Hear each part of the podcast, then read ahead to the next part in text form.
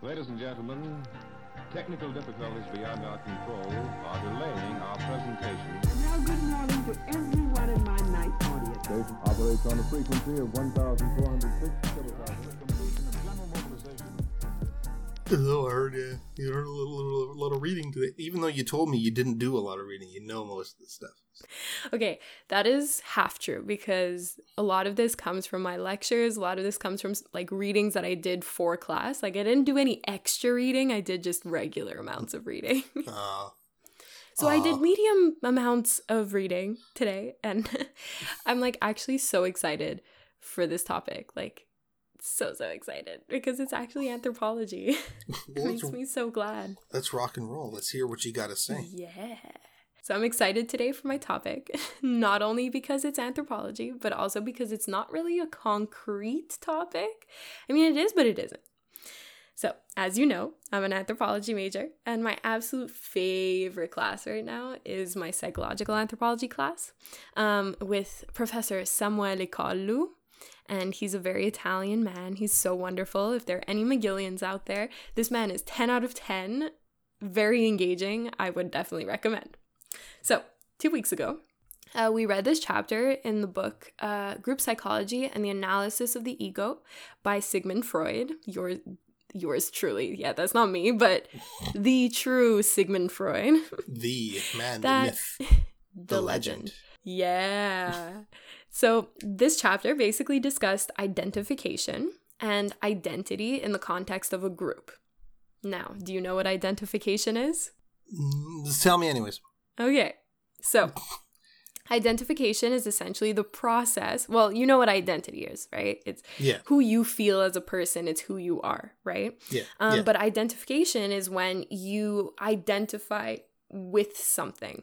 So I'll explain this a little bit more later, but just keep in mind that identification is when you identify with something. When you look at something and you make it a part of your identity. Like you Ah. make that thing a part of yourself, right? Oh, okay. So, while reading, we had to ask ourselves questions like what makes you identify with a specific group, a leader, a concept, or even an image. Um, and according to Freud, it's our libidinal energy, or in other words, our passionate energy that has links to sexual energy, but that link is a little bit complicated to explain. So we're just going to keep it to passionate energy um, that drives us to feel emotional links and connections. So all this passion, we're like, wow, emotions, connections, links.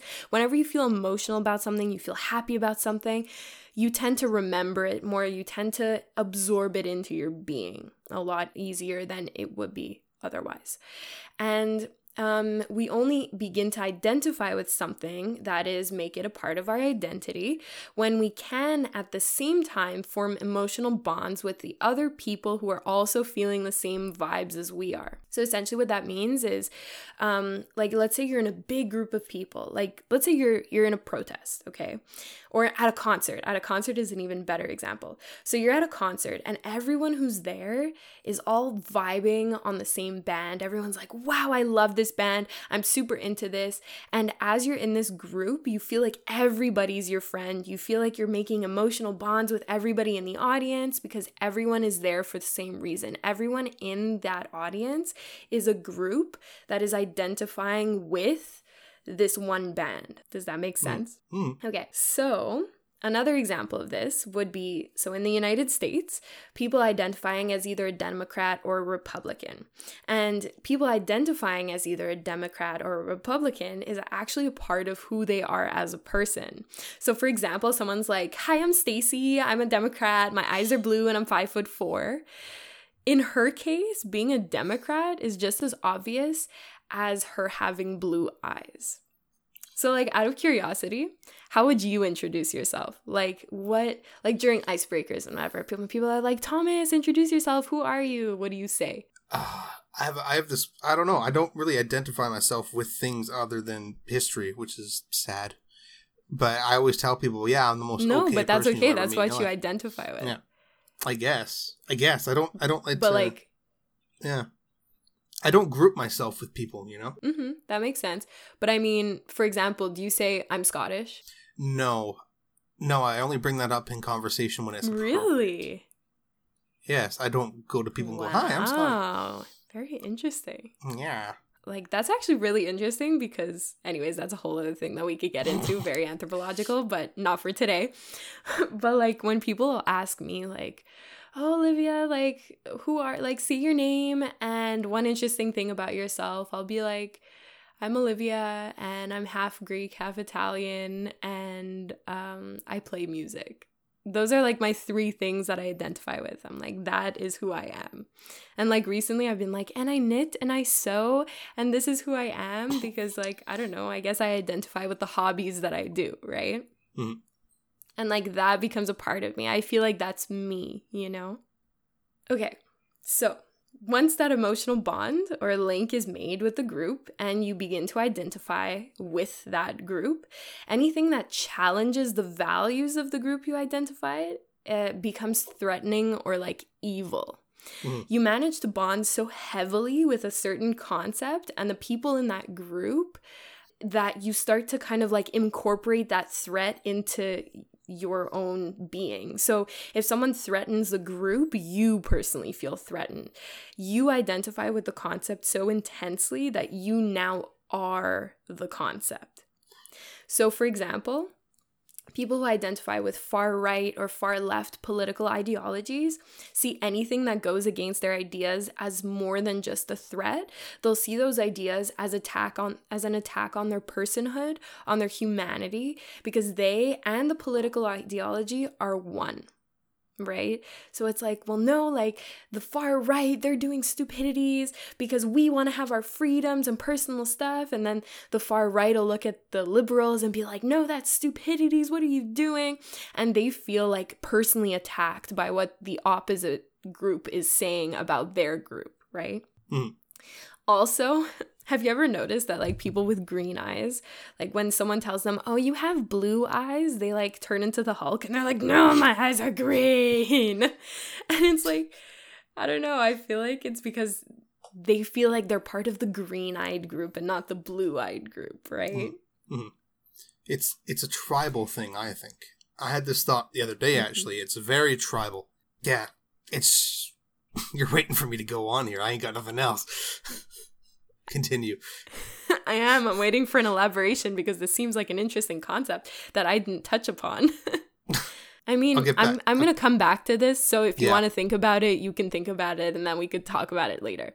Yeah. Okay, so next. So when I read this chapter, um, the Freud chapter, and listened to the lecture by my professor, I like immediately thought of our current state of affairs. And like when I say our current state of affairs, I basically mean the year 2020. And when I thought about 2020, I began to wonder how much of our reactions to the absolute hellfire of a year we've been experiencing have been because of the isolation we have lived because of COVID. Now you may be thinking at this point, like, huh? Th- what? what? What are you talking about? Like, huh? Where are you coming from? This is like completely out of left field. What I mean is, if we think about Freud and his concept, that's the social interaction of a group, um, the concept that we only begin to identify with something when we can at the same time form emotional bonds with the other people who are also feeling the same vibes as we are. Like that concept, because we're in the age of COVID, we don't necessarily have that anymore. We don't have that feeling of being in a big group together and feeding off each other's energies. We're we were isolated and confined to our homes for like a solid 3 months and like more in some places and we're kind of getting back into that now too. But yet, we have had some super intense riots, some extreme reactions to politics, and some really passionate people leading very large groups in the name of change. So, like, what the heck? Like, where's this coming from? No physical interactions, but yet people are still identifying with causes. So, the obvious answer here is like the internet, right? and people still read the news and feel strongly about things which inspire them to discuss it with people online. But I think it actually goes further than that um, because 2019 had you know, disastrous things happening. So did 2018 and 2016. I mean, in 2018, there was the first wave of Black Lives Matter. And for some reason, nobody really remembers that anymore. Um, but yeah, like the the amount of civil unrest has never been as intense as it has been this year. So what is it about this year that's so special? What do you think? Here, do you remember the Arab Spring? The Arab Spring. You, you don't remember the Arab Spring? Back in 2011, uh, the a majority of Arab countries basically rose up in revolt against their governments, most notably Egypt. And that was started over the internet, like you just said. So continue on what you were, what you were saying. So maybe maybe they're linked in some way. We'll see. Mm-hmm. So okay, so not disclaimer. Everything that I say from here on um, about this particular topic is my hypothesis, and I don't actually think there is one right answer. Uh, I think there's so many answers, so many parts into this thousand piece puzzle. So, why are people so passionate this year when arguably worse shit has happened in other years, right? Like, why are people identifying so strongly with so many causes, including anti masking, which is something that's like seriously such a tiny speck on the scale of global importance, but yet it's filling up our news. So, from what I can tell, I think that unconsciously people f- miss feeling included. Um, people miss feeling that emotional, physical link with, with other people in the group that allows them to identify with a cause. In the end, our personalities are nothing but all of our passions, good and bad, mixed up together. Our identity is made up of our ethnicity, where we live, our class, uh, where we go to school, what we study. So when we're locked up in our houses and we can't interact with the groups and elements that we identify with, we kind of feel empty. It's like when we go searching for things to identify with because we don't recognize who we are anymore and in finding new causes, concepts, or people to identify with through the internet, um, we can feel whole again. And in the end, I think as a species, humans fear loss. And one of the greatest losses we can feel is the loss of ourselves. When we no longer recognize ourselves, when our ideal image doesn't match what we see in the mirror, we scramble to regain identity. So it's almost like the internet has been a um, an assistance to people feeling like they need to find themselves, that they need to identify with something. And I think, you know, those identities were always there, but because of the fact that people are isolated and confined to their homes and they can't necessarily feel interaction with other people and they're not as busy, um, like it hits harder and people are more passionate, are tending to go more to extreme levels to get their point across. And especially with so all the time that we've been spending on the internet over this period of isolation, I mean, you tend to identify so strongly with other people who are in the same boat as you that you then can do crazy amazing things or crazy intense things. There's something I want to add as well. Yeah. If you don't mind. Go for it. So here's the thought I had the other a couple weeks ago. It's it's like wow. So you got anti-vaxxers and you got flat earthers, right? They sort of fall in the same group. They identify as such and such. So here's a question to you. Do you want to be normal? Do you want to fit in with everybody? And do you want to be seen as, you know, just another person? Or do you want to be unique? I think to a certain extent, everyone wants to be unique, but there's this inherent desire to fit in as well. Mm-hmm. Well, uh, anti-vaxxers, anti-flat, you know, flat earthers, anti-vaxxers. I think in a way they were driven to believe all that because it fits outside of the norm, and they see themselves as special and creative because of this. But the more you make fun of them, and the more you call them stupid, the more they call them dumb, the deeper they dig their own hole, the more they mm-hmm. start to believe the things that they believe. So, just a thought I had. Do you agree with that? Do you think that's an I actual do. thing? Oh, I think that that's a that must be a huge part of it because I mean, just as I was mentioning before, like as soon as you start threatening a group, as soon as you start threatening someone's something someone identifies with, it becomes a threat on themselves, right? And Mm-hmm. What do people do when they feel threatened? They'll dig deeper into what they believe, yeah. right? So it's almost like with the anti vaxxers, by saying they're stupid, by saying they make no sense, we're kind of digging them further into their hole because mm-hmm. they feel threatened and they feel attacked. So when you feel attacked, you Yeah. go on the defensive and you stand Yeah. your ground. And I think yeah, Even- that definitely has a big part of it. even if they even if they come to the conclusion that they're wrong, they're still going to defend themselves because Exactly. the worst the worst thing you can feel is wrong, and you Mhm. don't like that. So, No. Especially when you've identified with it, especially if it's like now a part of who you feel you are. Cause it's Yeah. like, well, no, like this is this is it. This is me. This is what I believe. I'm special and I'm unique and I'm right. And Mm. now someone's coming along being like, no, you're you're you're dumb. Like, what are you even thinking? This is wrong. They're gonna say, I'm I am personally offended by your words. I'm not dumb. You're dumb, right? Yeah, imagine being told your identity is dumb. Exactly. Exactly. That's essentially being told just like everything you believe is stupid AF. And I mean, yeah. Yeah. And I mean, on that point, like there's also, I think that's why people are so passionate about anti masking too, because like people, people don't want to follow the sheep. They don't want to feel like they're a sheep. And um, I think anti mask maskers fall into the category with anti vaxxers and flat earthers because it's like, I mean, anti masking, like wearing a mask is so not a big deal. I mean, you put a piece of cloth over your face, you live your life, you could still breathe through it. It's like wearing a scarf in the wintertime. But yet people mm. are freaking the F out about it. And I think people just want to identify with other people and like they found a cause that they can all identify with each other with and be like, hey, I'm protesting against something and I feel included and I feel special. And now I'm going to identify with this because I want to fight for something that I believe is legit, I guess.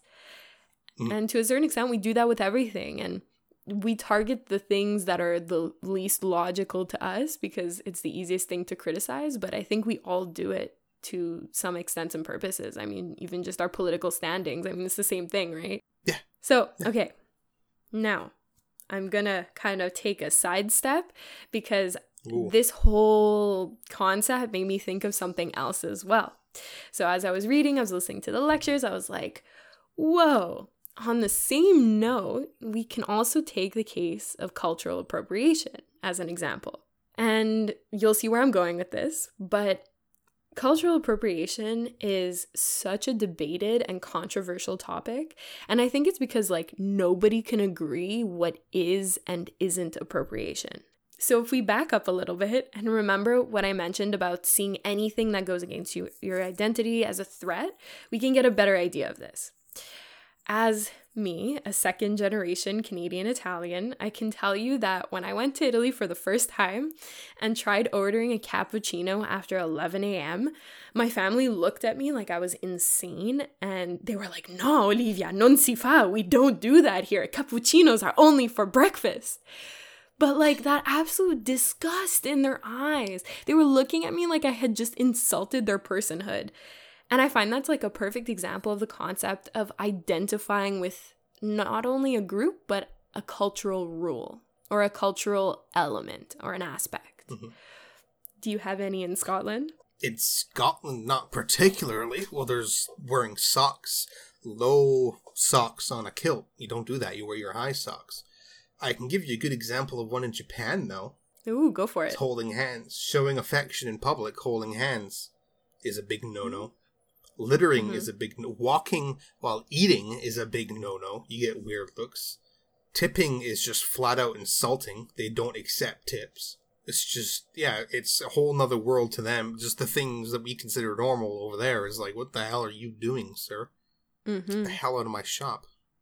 And these are all, I mean, really cultural rules that, you know, if someone really strongly culturally identifies with this and then they see that it's done wrong by an outsider who's obviously not of the same culture, like they'll get pretty offended on the first shot. They'll be like, what the hell? Like super vexed about it. But then afterwards, you'd probably teach them the right way and be like, no, we don't do that here. Do this instead. And then give them a slap on the wrist, right? Like it wouldn't go further than that. You'd just be like, hey, you clearly don't understand how shit works here. Let me teach you. And that's that's that, right? Hmm. But when it comes to cultural appropriation, it's so much more than that. And what I find the most interesting is when people from the same culture who identify with the same things do not agree on whether something is appropriation or not. So, the first example that actually comes to mind is this post that I saw on Facebook of this little white girl. She was probably like seven or eight, I'd assume. And she was dressed as a geisha, wearing a kimono, that. and had. Yeah, and I was hoping you'd bring that up. um, uh, this I read it and I was like, "Whoa, this is this is mind blowing." So she had a tea ceremony like situation set up behind her. Um, and now tons of people started shitting on the mother of this girl, saying that it was cultural appropriation, that geishas are a traditional, um, are traditional and extremely ceremonial part of Japanese culture.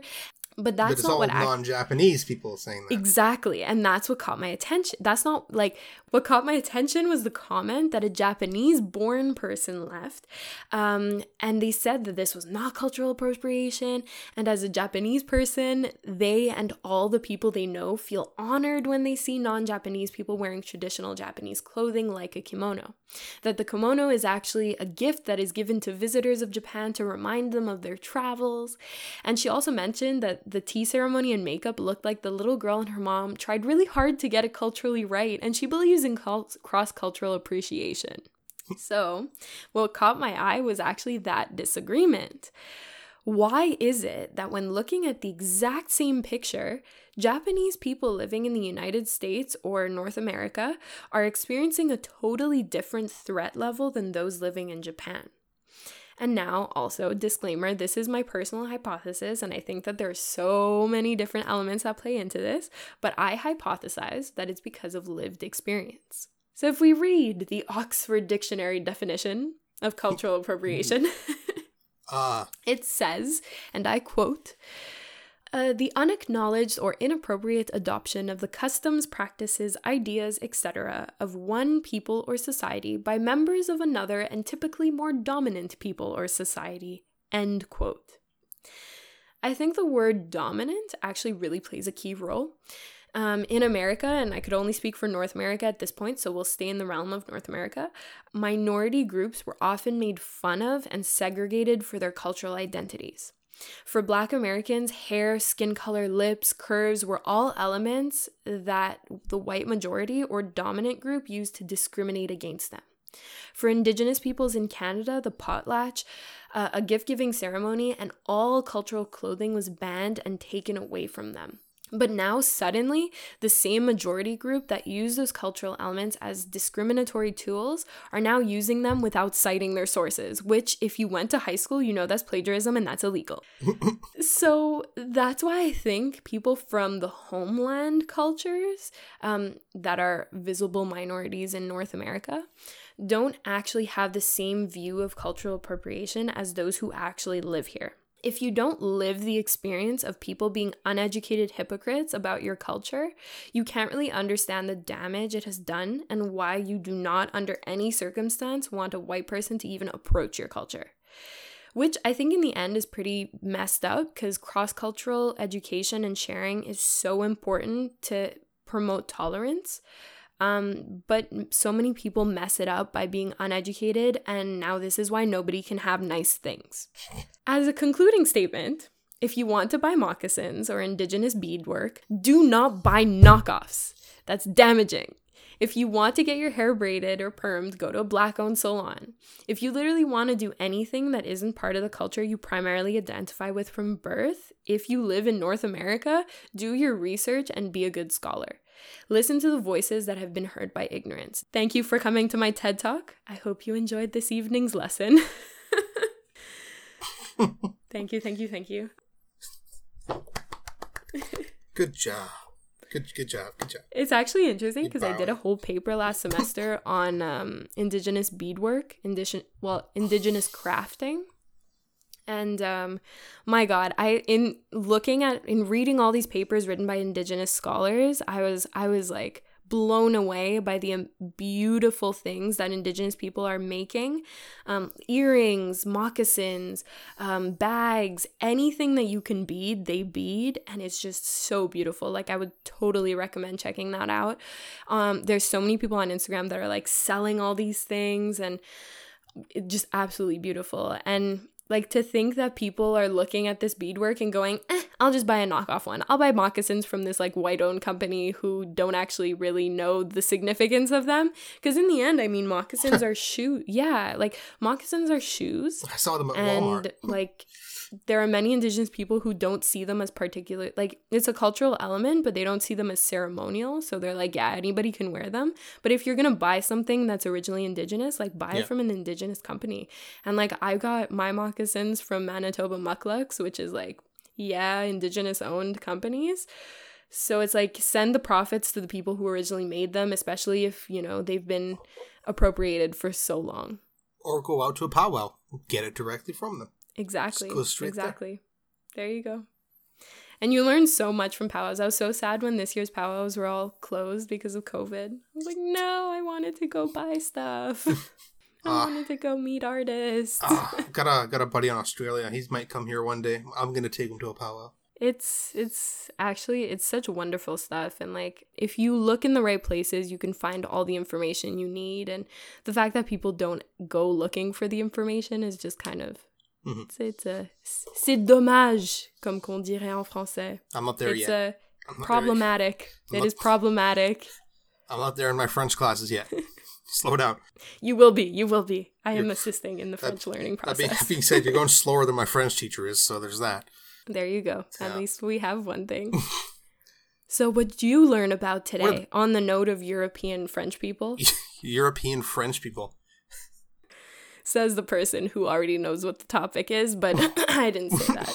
What? A, well, it's time for me to educate you and all the lovely fine folk at home about drum roll, please. Da da da da. That one. Titanic. I have such an obsession with Titanic. It's it's almost problematic. It's I can confirm. I can confirm it, it's a medical problem. I need tested for this. so, I was going to do the aftermath of Titanic, but me being the absolute Titanic freak I am, I decided we're going to do all of it. Because it is a medical and mental problem of mine, so we're going to do all of it. So, we- Can I just can I just interject for a second? sure, I guess. the fact that you literally you messaged me and you were like so like i'm three pages in and i've only started like the boat hasn't even been built yet and i was like well then alrighty then I know a little bit. This is a little bit this is a fraction of what I know. I literally could make a two hour episode on the building alone. But, oh my god so. we're gonna have to make a six part series the building the building of the boarding the building of titanic the boarding of titanic the food in the titanic the icebergs the mechanical engineering problems There and is- the sinking there is a photograph of the iceberg. You know that, right?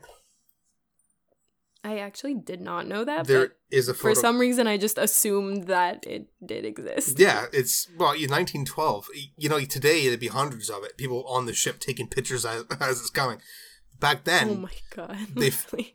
back then, there's one photograph of it that has paint on the side of the the ice. Essentially, there's paint scrapings on the side of the ice. They have a photo of the iceberg that sank the Titanic. So, I recommend looking you're gonna into have that. to send that to me because i want to see Year ago, I will send it to you, and all the lovely folks at home, Google it. That's that's all I can. That's all I can do. google it or look at the blog Look at the blog. So, in 1907, one of the world's leading ship companies, Cunard, built the largest sister ships in the world. Can you name these ships? oh, maybe I can actually. Okay, okay, okay, okay. So we have the Titanic. No. We w- uh, no. Okay, shh, shh, shh, shh. Silence, silence, silence. We have. I feel like it's this Greek. Is it? It's not the Olympia, is it? This is a trick question. I said Cunard built these ships. This is a different company.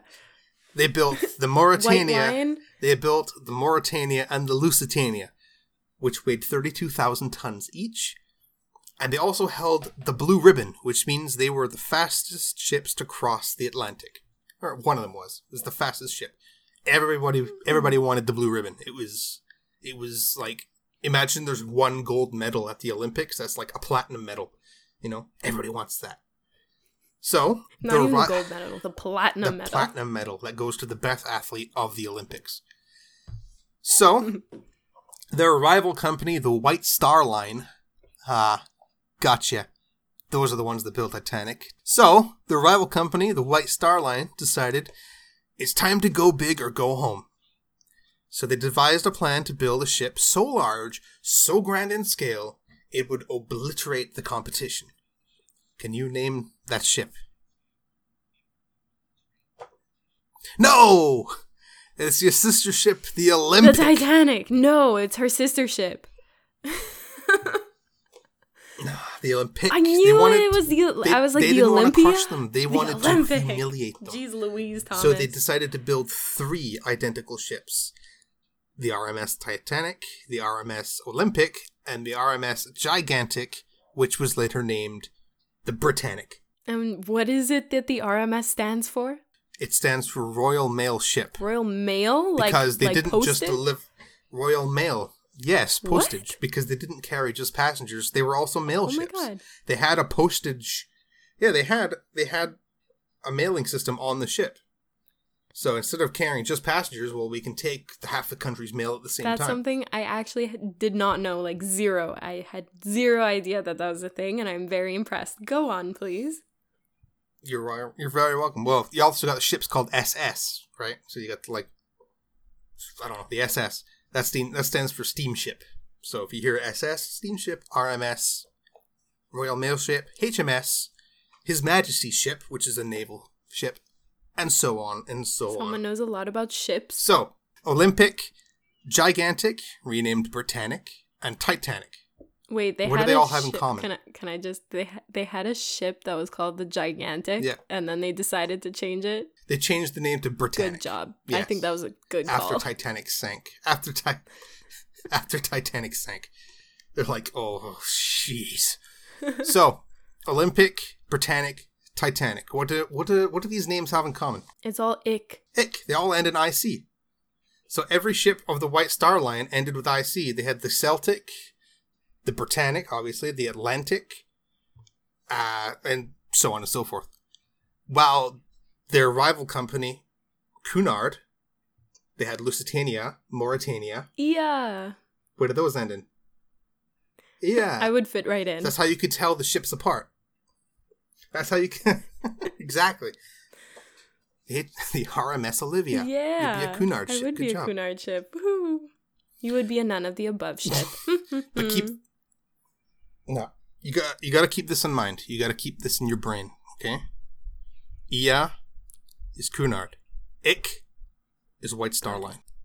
Got, it? Got it.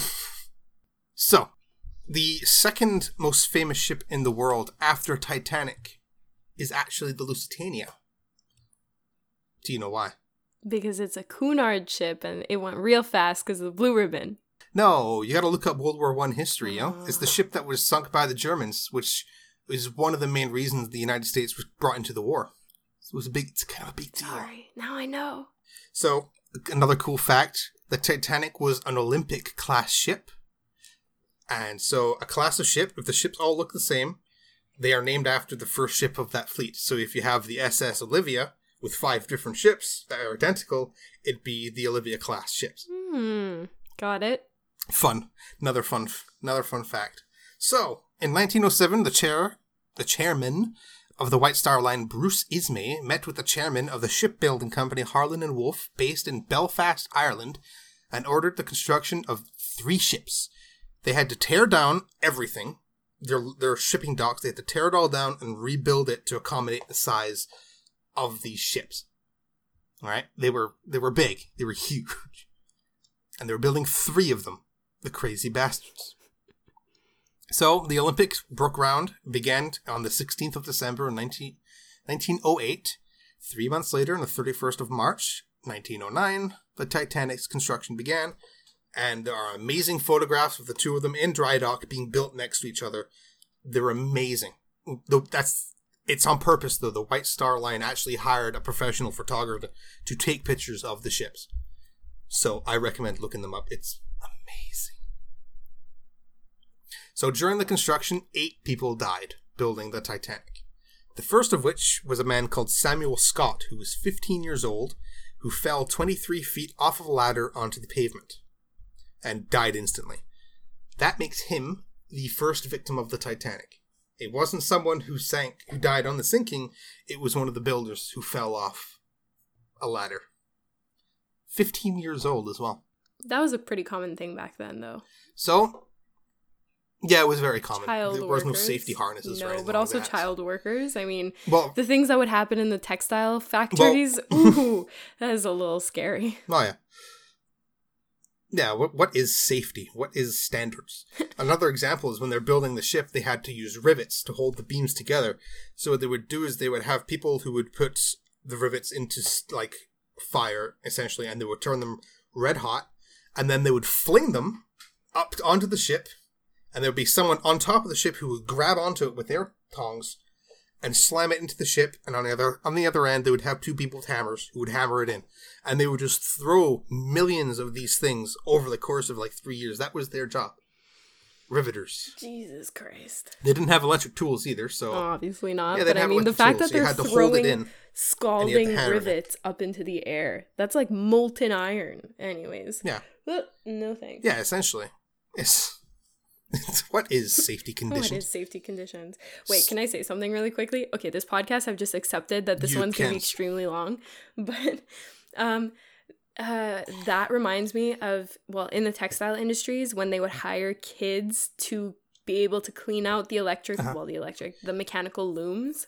So because they had teeny Small tiny hands. hands. and teeny tiny bodies, so they could fit really well into the loom that was jammed, and then they would pull out the jam the jam essentially the the fabric and thread that was jammed in the machine and then the machine would Yeah. start working again and then crush the child and uh, no thanks very many dead children in the textile industry Well, actually, it was very common back then to not to name your child pat until the age of I think eight. It was very common just to have child number one, number two, number Mhm. three. Oh, great, you're eight. So, happy birthday, uh, John. happy birthday Thank you, uh, Father. george and there's little there, there's little George smoking a cigarette after the day at the textile factory. literally oh wow the fun times yay the industrialization Yeah. So, going back to the Titanic here. So, two and a half years later, on the 31st of March 1911, the Olympic, the world's newest, largest ship, weighing 45,000 tons. Remember, 32,000 tons was the weight of the Lusitania and the Mauretania. So they went from 32,000 to 45,000 tons, just as a big screw you. So that's 13,000 tons more. oh my god Just to just to give an example of how crazy shipbuilding was in this time. 10 years ago, the world's largest ship, 1901, was 20,000 tons. So in a span of 10 years, they more than doubled in size. 10 years. That's that's unbelievably short. You know? yes That's like that's like going from the CN Tower to the world's largest to the Burj Khalifa 5 years later, you know? It's like what? what happened technological advances it it really was a golden age. It was competition. It was the competition to beat each other. And the more competition, the more demand there were for travel, and there more immigration and stuff. So the more people ships they mm-hmm. needed, and it just kept going and going and going and going. So then, disaster strikes.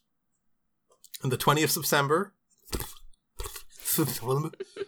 on the twentieth of September, nineteen eleven, the Olympic collided with a British cruiser called the HMS Hawk, tearing a massive hole into the side of the Olympic.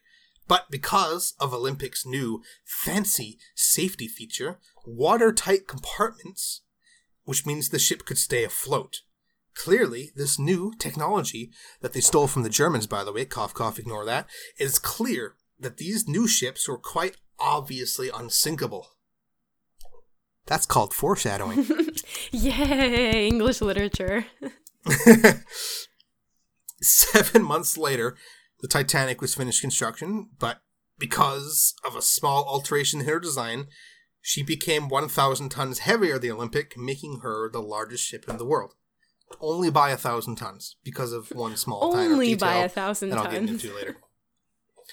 Only by a thousand. Well, what's a thousand tons to forty? Very you know? true. Forty-five, actually. So then came her sea trials. Sea trials are the the speed test, the safety test. How how quick can she slow down? And yeah, how fast can she go and stop? Yeah, yeah. I think you get the point. So you remember that blue ribbon that I was talking about? Mm-hmm. platinum the medal? world's fastest ship. Yeah. Who do you think won The it? Titanic. No. Oh my god. No, Bruce Ismay, Bruce Ismay, the chairman of the White Star Line, couldn't care about fast ships. He wanted to hit Cunard differently. He hit them in luxury. The Titanic was absolutely the most luxurious ship in the world. Not only for first class, third class as well. The third class cabins and living areas were considered top notch, even luxurious to the third class. And yeah, That's impressive. you think third class, you think like, yeah, you think cattle, right? You think stuffing people with disease and poor conditions in there. No, it's not. They were healthy. They weren't allowed on the ships, aka into the United States, without being tested for lice, which was a huge one. You couldn't get on board if you had lice. You had health checks. So everybody down there was healthy, and they were treated as such. They were given clean areas to live. Essentially, it was not a bad I I wouldn't mind living down there. So, that's not all they had. First class passengers were given a gymnasium, a Turkish bath, private massage room, heated swimming pool, squash ball court, a barber shop. The Turkish baths are actually in near perfect condition today. They've been preserved so amazingly. You go in there and the tile is the blue tile is still on the wall perfect as it as the day it sank. wow. The pool though, the pool is locked away. It's sealed off by one of those watertight door compartments I was talking about. We haven't seen it since you know, since uh it sank. Nobody's seen it. That's so sad. I really want to I see really want to see it. Yeah, I really want to see it. Nah, we- but we can't. It's behind a giant iron door. I have a question. So, steel door. What's the question? When they pulled, well, when they found the Titanic, were they able to pull it out Yeah. of the water? Actually, they have. They no, they didn't try it doing the whole thing because the whole thing would just fall Mhm. apart. There is a piece though. It's called the big piece that they managed to pull out. I can't tell you the exact size of it, but it's huge. Like look at your wall. It's like three of your walls essentially, and they managed to pull that up, and it was on display in the MGM Grand in Las Vegas, and I touched it. Ooh. So I can officially say, I can officially be one of the few people in the world that said I touched the Titanic. Damn. Sorry, secu- sorry to the security. Yeah, sorry to the security that said don't touch with the the wire around. I'm pretty sure I'm the reason there's glass there now because my ass reached over and touched it. So we're gonna mostly be talking about first class because they're the only only ones that matter. I feel I feel second class. Second class got a big shaft. Nobody talks about them. Nobody talks about their life. No. It's always first or third. Exactly, because it's Yeah. either the most rich or Oh, the well. most poor. You don't get in between. No one cares about the middle Yeah, child. no, nobody. Exactly, nobody cares about the middle class. I think you mean. So, on board there were two restaurants. Just for first class, there were two restaurants. Remember, I said everything here is first class. So there's two restaurants just for first class. The main restaurant, as described by a survivor named Walter Douglas, was as follows. It was the last word in luxury. The tables were grey with pink roses and white daisies. The Stend Orchestra playing music from Puccini and Tchaikovsky. The food was superb caviar, lobster, quail from Egypt, plovers, eggs, and hothouse grapes and fresh peaches. It's. This guy was high class. This guy was a millionaire, and he's like, oh my good, the last word in luxury. Can you imagine? That's when you know it's a luxurious. just yeah but the weird thing is actually uh you know how they're the olympic ship right it had everything the titanic had so if you see pictures of titanic inside those aren't titanic Those are photographs from the Olympic. Huh. And not only that, this style went out of fat like out of fashion like 5 years later. They had to refurnish the whole ship because it was out of fashion. It went out of fashion so quickly. Is it because I wouldn't say 5 years later. Let's say 10 Wait. years. I mean, there are probably very many historical factors, including the Great Depression, that changed the aesthetic of the 20s. well, the 10s. Mm, Or the Roaring 20s. I mean, the 20s were Well- their own aesthetic. Uh, well, you had the well, well the during the First World War, the Olympic was commissioned as a troop ship, so it was kind of irrelevant. But it was afterward during the twenties where it went out of fashion really, really, really quickly. You know, you think Titanic, you think thick corsets, you think men with top hats, and you think things like that. That was not a thing in the twenties, and the fashion went with it. I mean, the 20s was You know a what I mean? completely different time. Oh yeah, it was complete. Yeah, from ten years before, it was it was a whole nother Mhm. world. So, so what else? I keep sc- I kept scrolling and I'm I'm lost. I'm like I can't be nearly finished. So dinner was the highlight of the day that would last several hours, usually up to eight courses. There is a marvelous video that I will link in the YouTube description of a restaurant that serves Titanic's final meal it is one of my favorite videos of all time, and it is on my top five list before I die. Is to eat at this restaurant, though it's four hundred dollars per person. Oh my so god. yeah, That's ridiculous. yeah. I really, it's in, it's in, it's in Ireland. I think it's in Belfast, and I really want to go. I really want to go. I, I need to make a pilgrimage to Belfast, Titanic City. you know. Forget about religious pilgrimages. Your religion's Titanic. Oh hell no! I'm going on a Titanic pilgrimage. I want to walk with a stick across Ireland until I reach Titanic. so yeah, okay, I'm going on a tangent here, but you know, remember I said Harland and Wolff, the people who built the Titanic. The dry dock is still there, so you can go see the dry dock where they built the Titanic. And there's a an amazing museum right next to it as well, which I got to go see with my stick and pilgrimage. so Titanic had two restaurants and a dining saloon, salon, S A L O O N. Saloon. I have no idea. Saloon, salon, saloon. I think westerns, you know, bursting into the saloon. It wasn't like that. it was. It was more like a restaurant to relax in. You know, no dress code and a buffet, like most ships these days. That's that's the best place to go, by the way. While the other two places, while the other two places had dress codes and things like that. So there were there were also two cafes on board. The second cafe was not on the Olympic. Do you remember what I said earlier about it was a thousand tons heavier? That was the second cafe. Hmm. They noticed on the side of the ship, they noticed on the sides of the ship there were these promenade decks that weren't being used by anybody. They were empty. You know, they would look at the the people in the Olympic and go, okay, nobody's walking here. Let's turn it into a cafe. So that's what they did. They extended the walls out and they made it into a cafe. Hmm. Intelligent use. They got an empty room. Let's use it. Exactly. That's what you got to do. So, other than restaurants, there were lounges. There was a smoke room. This was men's only, by the way. No ladies allowed in the smoke room. Uh, reading and writing rooms, and it just goes on and on and on. It- there's so much to do. But dinner was the highlight. You spend your whole day waiting for dinner, and then you spend the rest of your day, eight hours or so at dinner,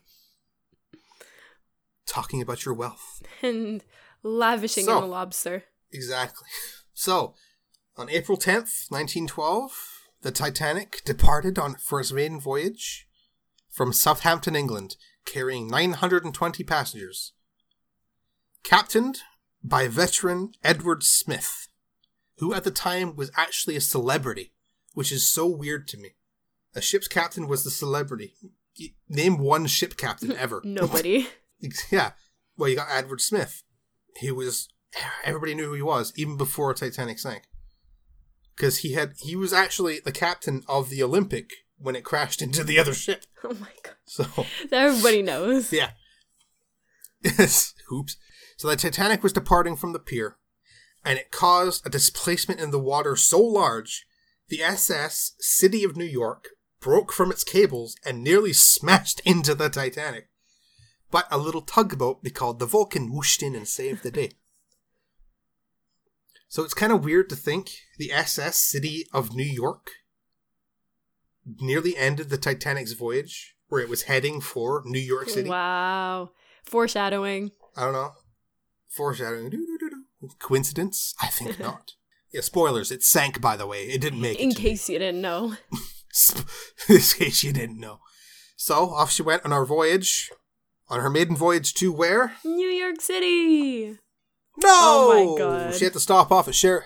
She had to stop off at Cherbourg, France first, where she picked. Yeah, she was so large she couldn't fit on the docks at Cherbourg, so they had to ferry people out onto the ship.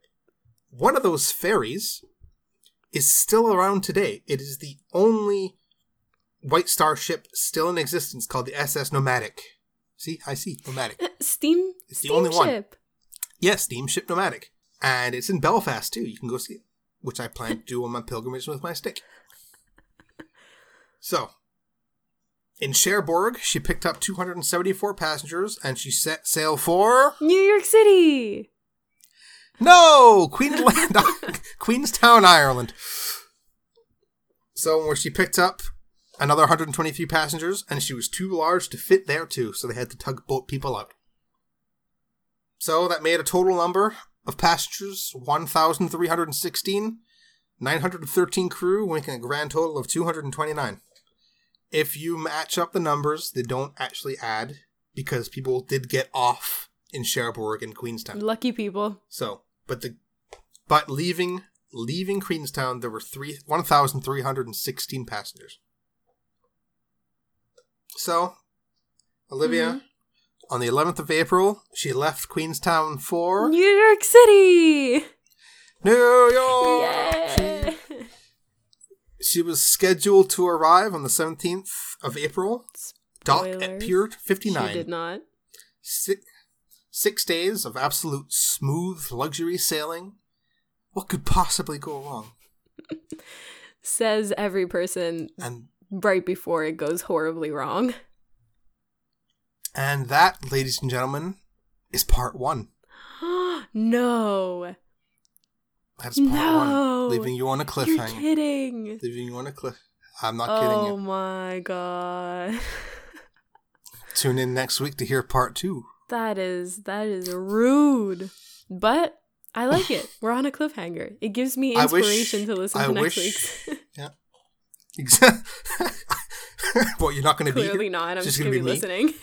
just you talking into the void. So, I wish to end this with a quote from Captain Smith, made in 1907.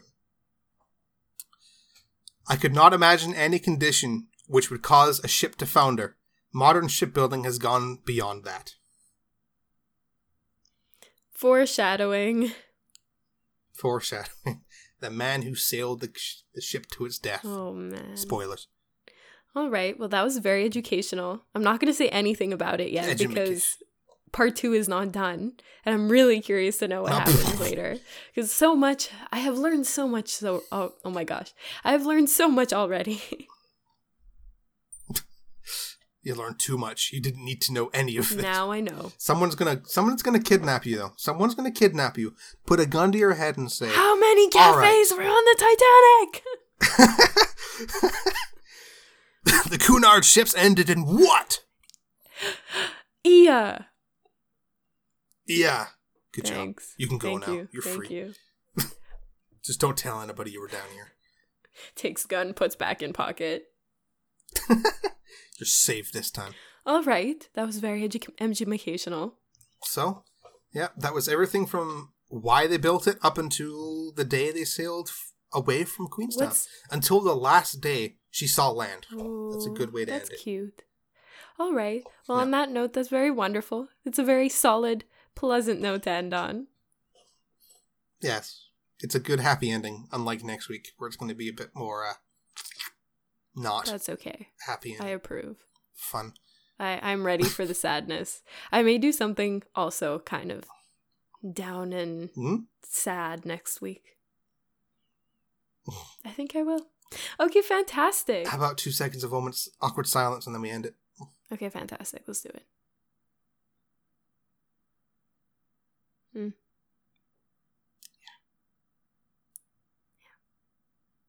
Okay, bye. Bye.